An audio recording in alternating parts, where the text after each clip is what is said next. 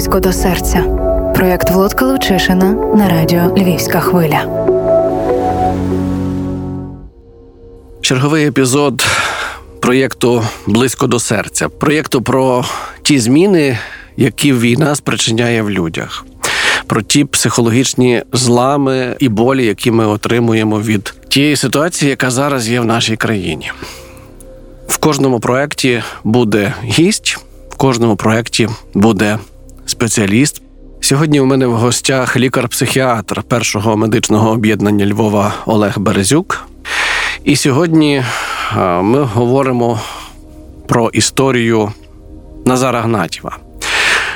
Ми зазвичай не називаємо прізвищ, але оскільки Назар радіоведучий, його голос, ясна річ, чудово знають слухачі львівської хвилі, я назвав його прізвище.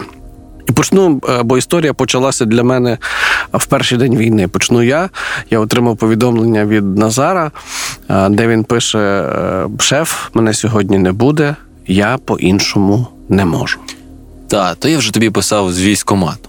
То вже десь була, напевно, година 11, там, мені здається. То я вже був в військкоматі, мене вже туди запустили, бо спочатку це все відбувалося так. Ну, я зранку прокинувся, і, чесно кажучи, я проспав початок війни, бо в мене. Е, я побачив на телефоні, що в мене пропущений дзвінок, я його не чув. І цей пропущений десь був о 5 ранку е, від моєї подруги, і я вже вже зрозумів, що щось очевидно почалося. І я відкрив одразу там новини і бачив, що почалась війна. Я там, відповідно, їй перетелефонував, зателефонував додому і вирішив, що все, я йду військомат. Я добре ще поснідав, бо я перед тим якраз собі приготував цілий баняк плову, і шкода мені було, щоб він пропадав. Я поснідав, взяв е, ровер і поїхав туди.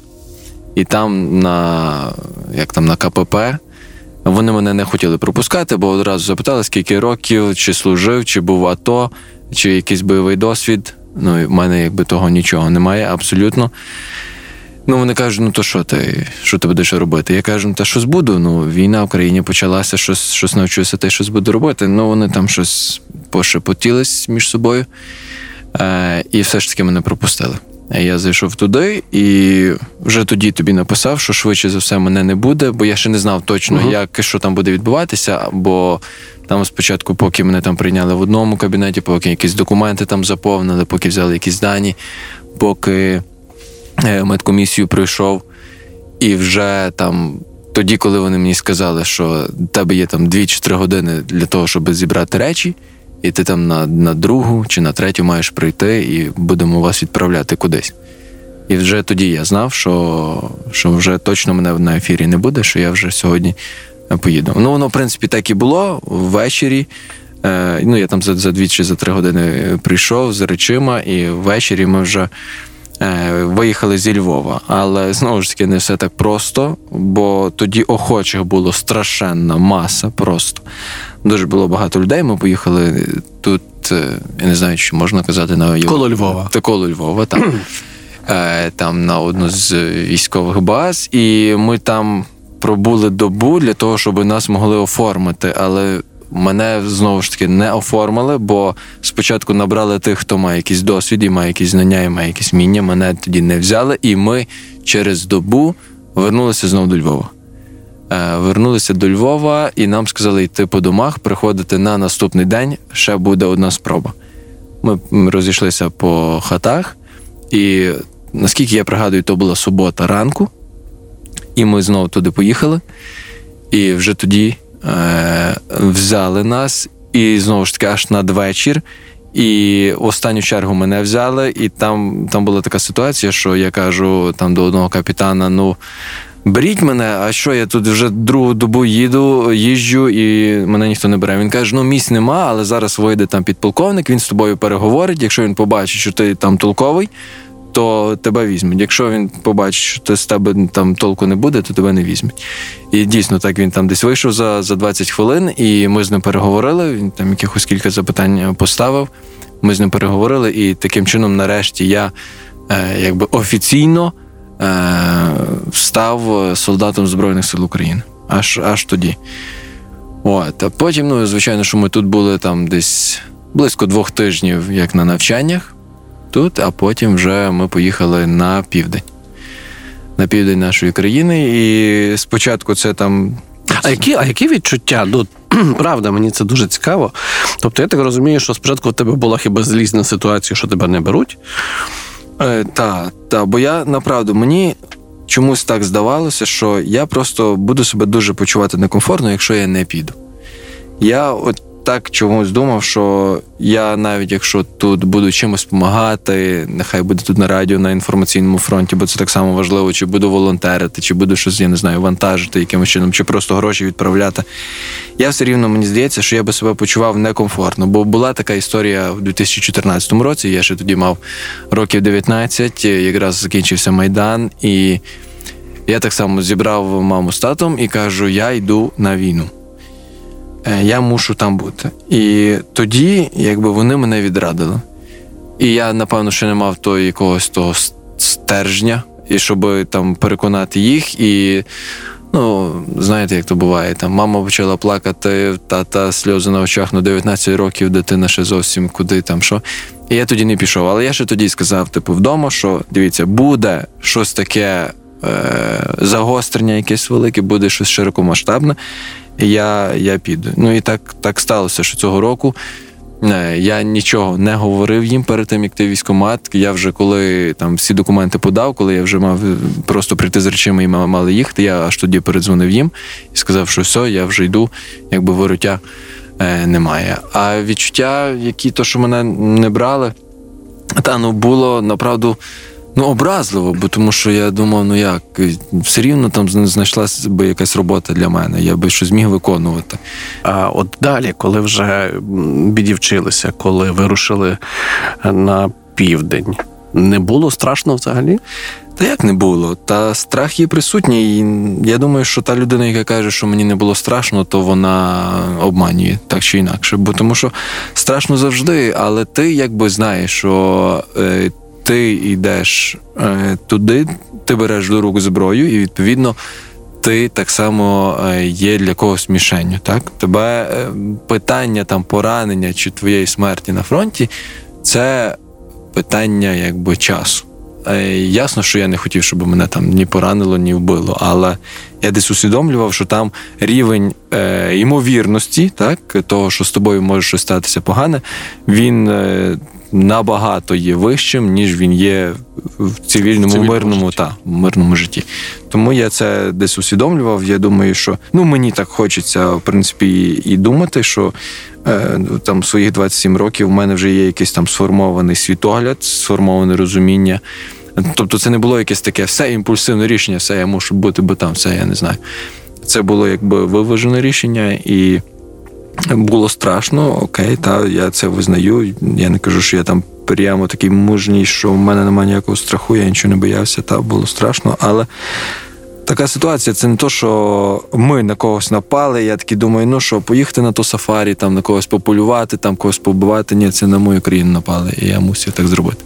А коли ти вже потрапив ну, туди, де, де mm-hmm. справжня війна, там де фронт?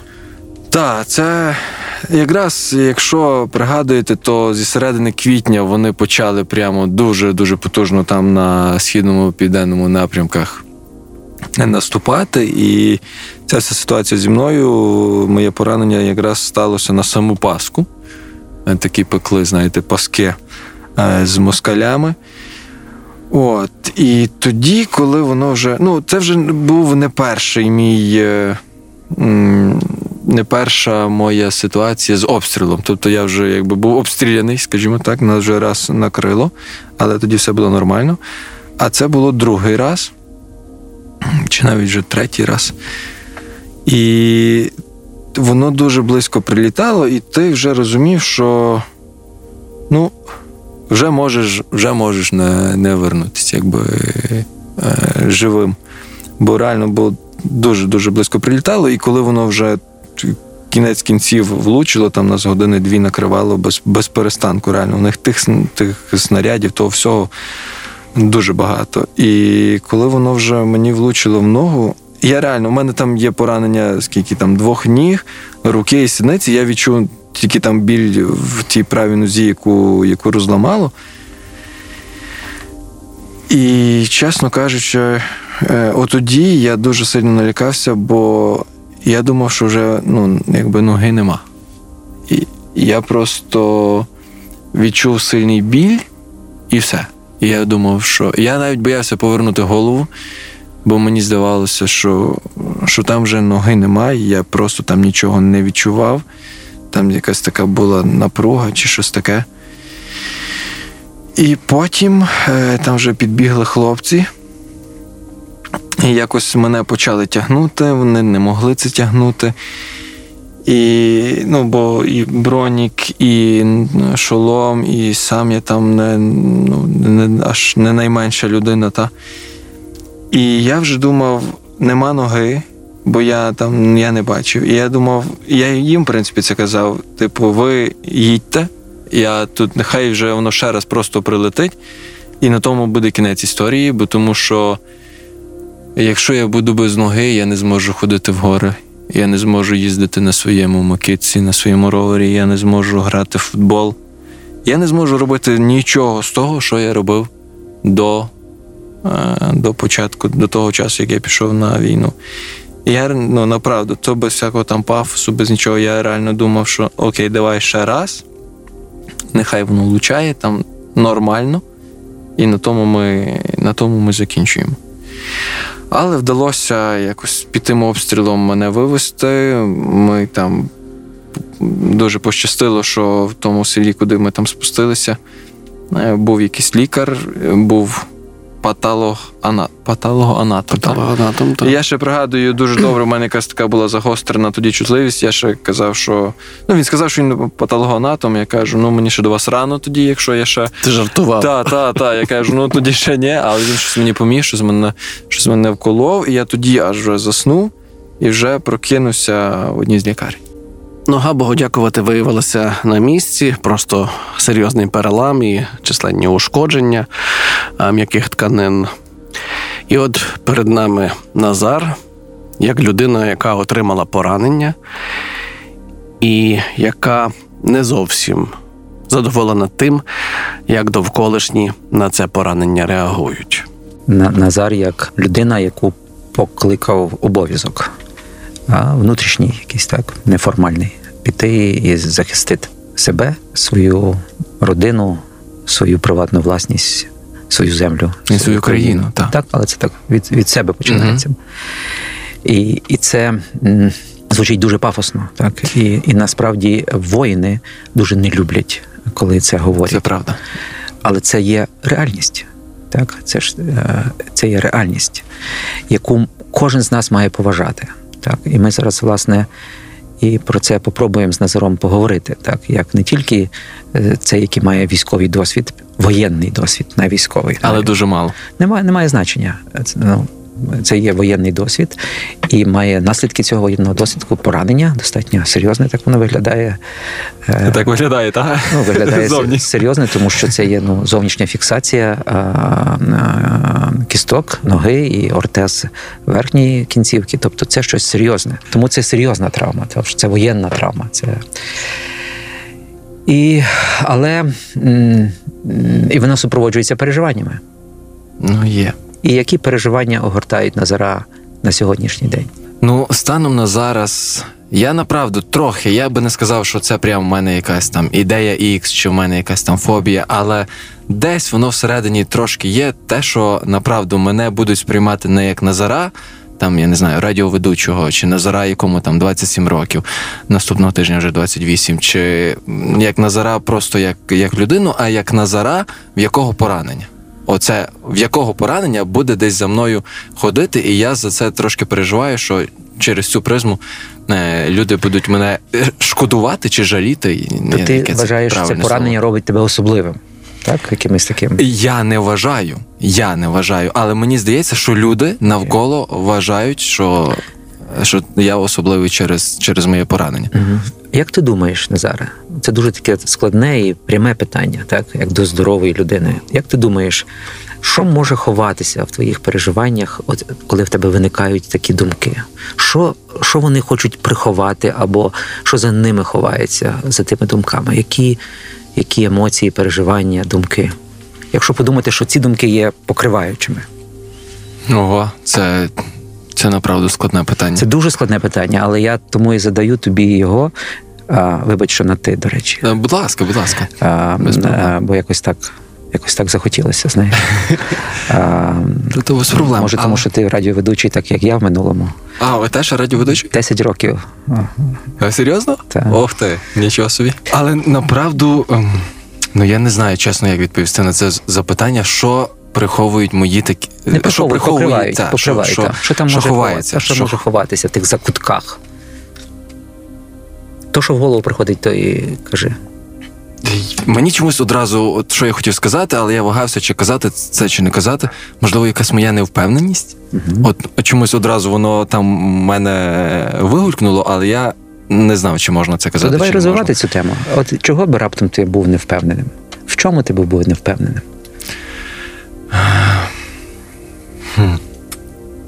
В чому я би був не впевнений? Можливо, ну в тому, що я от зараз я недостатньо є цілісний. Я недостатньо є цілісний, і люди дивляться, що я, що я зараз трохи. Я там не знаю, не можу швидко йти, наприклад. Та не можу. Я не знаю, коли там е, я приїжджаю на радіо, на ефір, і мені треба перейти дорогу. І, і коли проїжджають повз машини, я просто бачу, як цей погляд отако прилипає до тієї ноги. І я думаю, чувак, ти дивися на дорогу, бо ти зараз в аварію там в, когось заїдеш, не треба на мене там дивитися. І оці погляди, вони такі трохи незручні для мене. Бо люди. І, і так виглядає, що так само і люди, вони теж такі думають: ну шкода, шкода його. І е, було б добре, якби він нормально встиг перейти дорогу, швиденько. А він такий там, і вони там, ну, хтось зупиняється, звичайно, і такий показує, ну йди, і я такий, а, а, а, поки я там перейду три хвилини, тих три метри. Ну і люди такі чекають і дивляться. І як я дивлюся на них, то вони скоренько відводять, е, відводять погляд і, і там десь дивляться де-інде, не на мене. Ну, воно насправді Назар е, заворожує і, і е, зворушує, е, який ти е, ну, чесний, відкритий і, і такий, який хоче допомогти іншим своїм досвідом. Бо насправді це дуже інтимно, те, що ти зараз сказав. Е, Я от сижу і думаю, чи я мушу це е, інтерпретувати, говорити про це, розкривати це, те, що сказав Назар. Бо воно сама суть е, в цьому, і ця суть полягає в слабості. У моїй Так. Природні.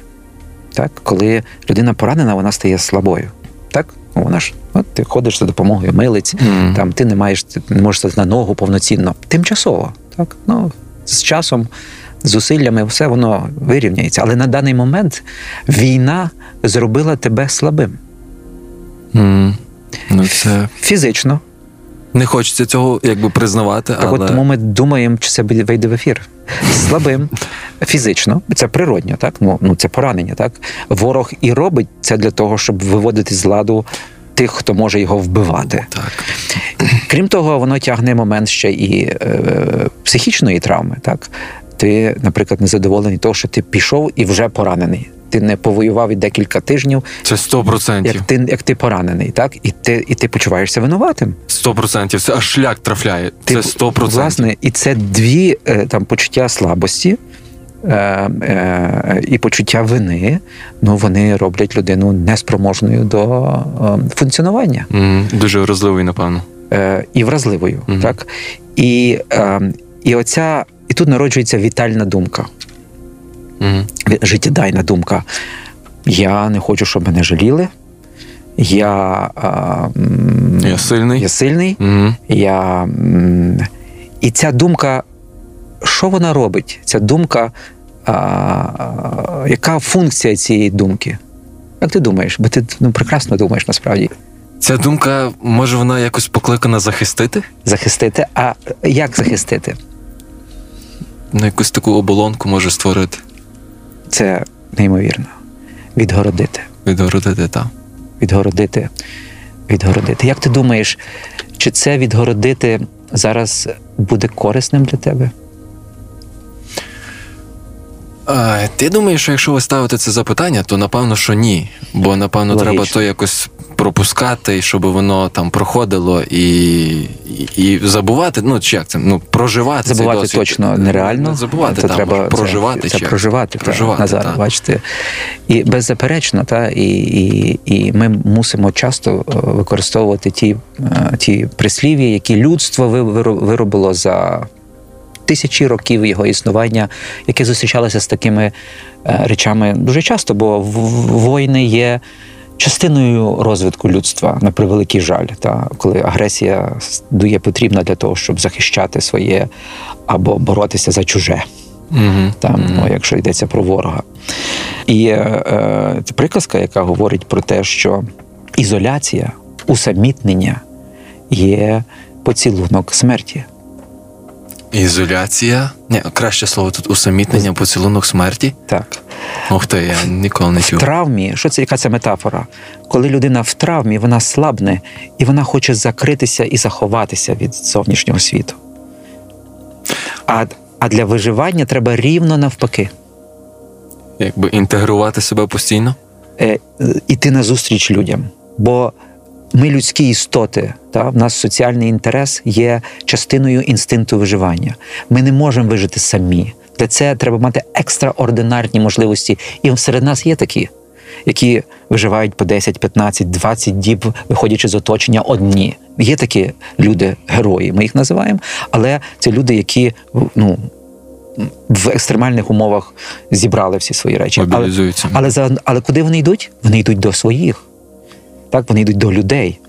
Тому е, е, ізоляція вона дає менше ймовірності вижити. Але в хворобі, в слабості людина має цю слабість, вона ізолюється. Але людство каже: не ізолюйся. Людство каже, іди до людей і говори, бо там твій ресурс. А ізоляція, усамітнення, травматичне усамітнення, так? Воно поцілунок смерті. І, і друге, Шекспір, так, я буду його, якщо Ловотко мене буде запитувати, е, приходити, ну, просити про це на програму, я буду і, йому це завжди тут говорити. І прошу його, щоб він собі це записав і цитував не мене, а Шекспіра, що нехай смуток говорить. Так, е, е, каже Шекспір. Ну, якщо говорить, то до когось. Можна і до себе, звичайно, також. Це дуже важливо проговорювати. Печаль, яка не говорить, зв'язує серце, поки воно не е, розірветься. Пише Шекспір. Угу. Тому, тому з тими людьми, які дивляться на тебе, це метафора. Е, Коли ти переходиш, тобі треба з ними поговорити та, в різний спосіб. Та, що дякую за твоє співчуття. А, і я бачу, що ти бачиш моє страждання, але я буду здоровим. Я, я, ти мені тим допоміг. А, та? Тобто, все треба навпаки перевернути, Мгм. а не, не дивися на мене, ти брутальна а, істота, яка принижує мене і бачить мою слабість. Угу. Ця слабість є природньою. Е, Вона не може не бути, вона є тимчасовою, і слава Богу. Так, що, що ворог не знищив силу чоловічу, а, а, просто тимчасово вивів з, е, з ладу. Так? І тому тепер треба всі наші зусилля влодка, батьків, друзів, лікарів, психотерапевтів, священників, просто людей, які переходять, зібрати і віддати Назару як символу. Так? Не ти. І таким сотням, тисячам, як ти, для того, щоб повернути їхнє здоров'я і ця чоловіча сила і дух, і жіноча, так? Чоловіча і жіноча сила як дух, бо є і жінки серед, серед воїнів і багато, е, повернулася, і, е, і, і, і, і ворог був знищений. Бачиш, як воно є, як воно. Як, але, але це ти побачив. Я інтерпретую твої думки, які ти довірив тут зараз, в тому середовищі людей, яким ти довіряєш, але ми маємо тепер велику проблему. Чи ми це дамо в ефір? У мене ще одне питання: така діалектична, якась така парадоксальна річ. Е, Абсолютно відважна людина, так, яка в перший день е, пішла. Проситися взяти його на війну, розуміючи, очевидно, раціонально розуміючи, е, що все те, що з ним відбулося, воно реальне. І з іншого боку, оця невпевненість, оцей страх, що хтось побачить слабкість і так далі. Вони не конфліктують між собою. Ні, вони звичайно що конфліктують, але вони є закономірними і природніми. Чоловіча сила захисника просто повела. Так для чого? Для того чоловіки е, створені так, для проникнення, для, для боротьби. Е, Вони бачать простір. Так? Е, Гештальтисти пояснюють це тим, що філогенетично так, чоловіки і жінки мали різні функції, які мають дотепер. Ну, трошки 20 століття їх зрівняло в можливостях. Але е, чоловіки зазвичай не сиділи в печері, вони ходили по полю там, і дивилися далеко-далеко. Щось де там, здобували. Де там той мамонт ходить. І тому цей чоловік пішов, так? А, і нічого тут нема дивного, так? бо він пішов боронити себе, своїх, своє. І чим більше воно прив'язане до, до, до цього мужчини, так, чим більше воно своє, так, своя земля, своя батьківщина, своя матір, своя приватна власність, тим цей воїн є продуктивніший, так, бо він має мотивацію неймовірну. Чим менше, тим він не. Тому такі. Може невелика горстка мотивованих воїнів перемогти е, величезну армію е, найманців, так які не мають прив'язаності. Але це, це людина. Але коли ця людина слабне з тих чи інших міркувань, вона ну, живе законами природи. Так? І вона хоче заховати, приховати свою слабість, так, щоб її ніхто не побачив. Парадоксально, е, ховаючись, а треба робити навпаки, але знати, кому показувати. Тому ми так переживаємо зараз для Назара. Назар повірив людям, які тут сидять, і відкрив свою слабість. І я навіть не знаю, що зараз робити. Бо Назар зробив неймовірний крок, аж зіпрів. Тому то ніякий не парадокс. Це то, Продовження це то нормальне і це нормальне. Я нормальний. Ти нормальний. Абсолютно. Не то, що нормальний, більш ніж нормальний. Тебе є талант. Тебе є талант комунікації, ти маєш неймовірний травматичний досвід, який ти переживаєш дуже здорово, бо ти здоровий. Ти чудесний комунікатор, ти вчився в одній з найкращих комунікаційних шкіл е, України. Я не, не перебільшую. Е, Лодко, напевно, один з найстаріших, який сидить коло мікрофона в Україні. Не, не по віку він молодийший, а по, по кількості. Це неймовірний досвід. І ти би а комунікація це основна справа. Я хочу повернутися до нашої теми. Є Назар, і такі хлопці, дівчата, як Назар, є інші люди, які вже фігурували в сьогоднішній нашій програмі. Люди, які дивляться, люди, які зазвичай приковує увагу іншість людини. Ну тому що ця е, штука на нозі у Назара ясно, що вона виділяє його з натовпу. І люди, людина з найкращих намірів може захотіти в громадському транспорті поступитися на здоров'я місто місцем. Його це може образити. От я хочу, щоб ми поговорили про людей, які бачать отаких хлопців, дівчат. Як їм себе поводити? Це треба про двох говорити. Мгм. Та? Бо, наприклад, якщо так станеться, так що Назар буде їхати в, в транспорті і йому хтось звільнить місце. Ну, Назар має просто бути дуже вдячним за увагу до себе, якщо йдеться про вже пропрацьованого Назара. Так? І сказати, слухайте, я вам так дякую. Дуже дякую, але мені дуже комфортно. Присядьте, все гаразд. І все. Ну, якщо людина культурна, нормальна, вона скаже, ну прошу дуже, або сама не сяде, або там когось посадить іншого, і все. Якщо людина трошки така, ну дуже настирлива, то вона почне там. Але ну це насправді прояв любові. То чого агресувати на любов? Може, трохи такий е, незграбний прояв, та, який порушує внутрішні, ну, якісь зовнішні кордони е, людини. Тому, по-перше, не треба. Але воїн є воїн. І треба суспільству знати, що зазвичай в культурі е, воїнів, і це ну, я цього не пережив, але я це знаю з теорії і з наших е, співпраці з нашими колегами натівськими е, психотерапевтами і психологами військовими. Вони від цивільних не хочуть чути таких слів, як обов'язок, е, героїзм, тому що вони на це дають відповідь: ну що ти знаєш про обов'язок і героїзм на фронті? І правда. Ніхто з цивільних цього не знає.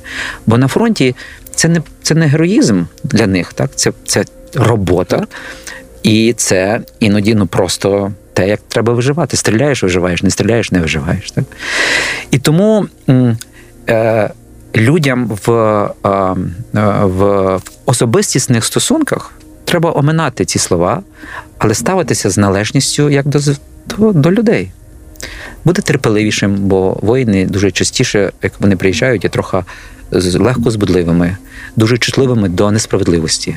От в мене зараз є наш він бачить, мені навіть не хочеться називати це пацієнтом, але це є пацієнт, так, який страждає на посттравматичний стресовий розлад, і коли він їде в автомобілі, і хтось порушує правила дорожнього руху, е, у нього просто є вибух ненависті і агресії. Він хоче обігнати, зупинити і скрутити голову.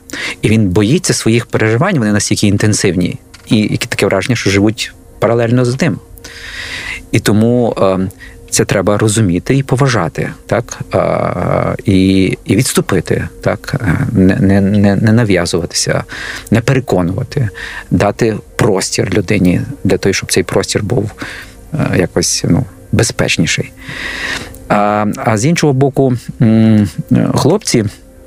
е, Це вже не до них, а до, до, до психологів воєнних, військових, перепрошую, до військових психологів, вони мають дуже багато проводити психоедукації для тих воїнів, яких вони готують на передову, про те, що вони мають знати, що може бути ознаками раннього посттравматичного стресового розладу.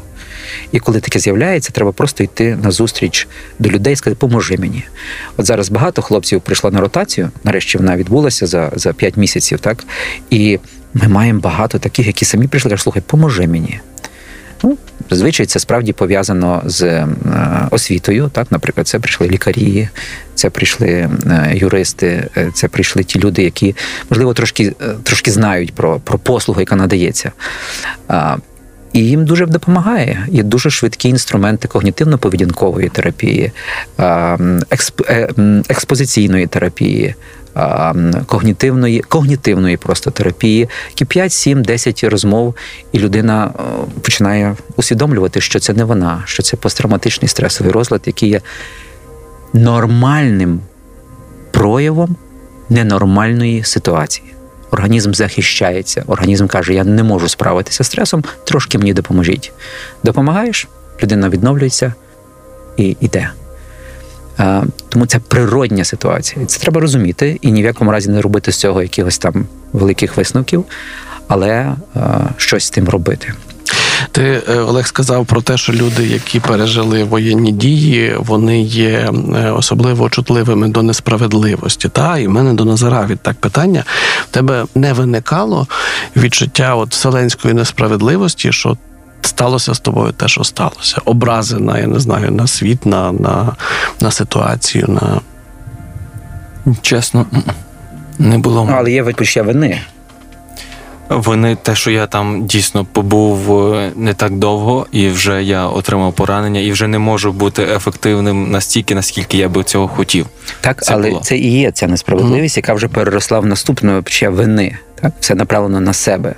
Ага.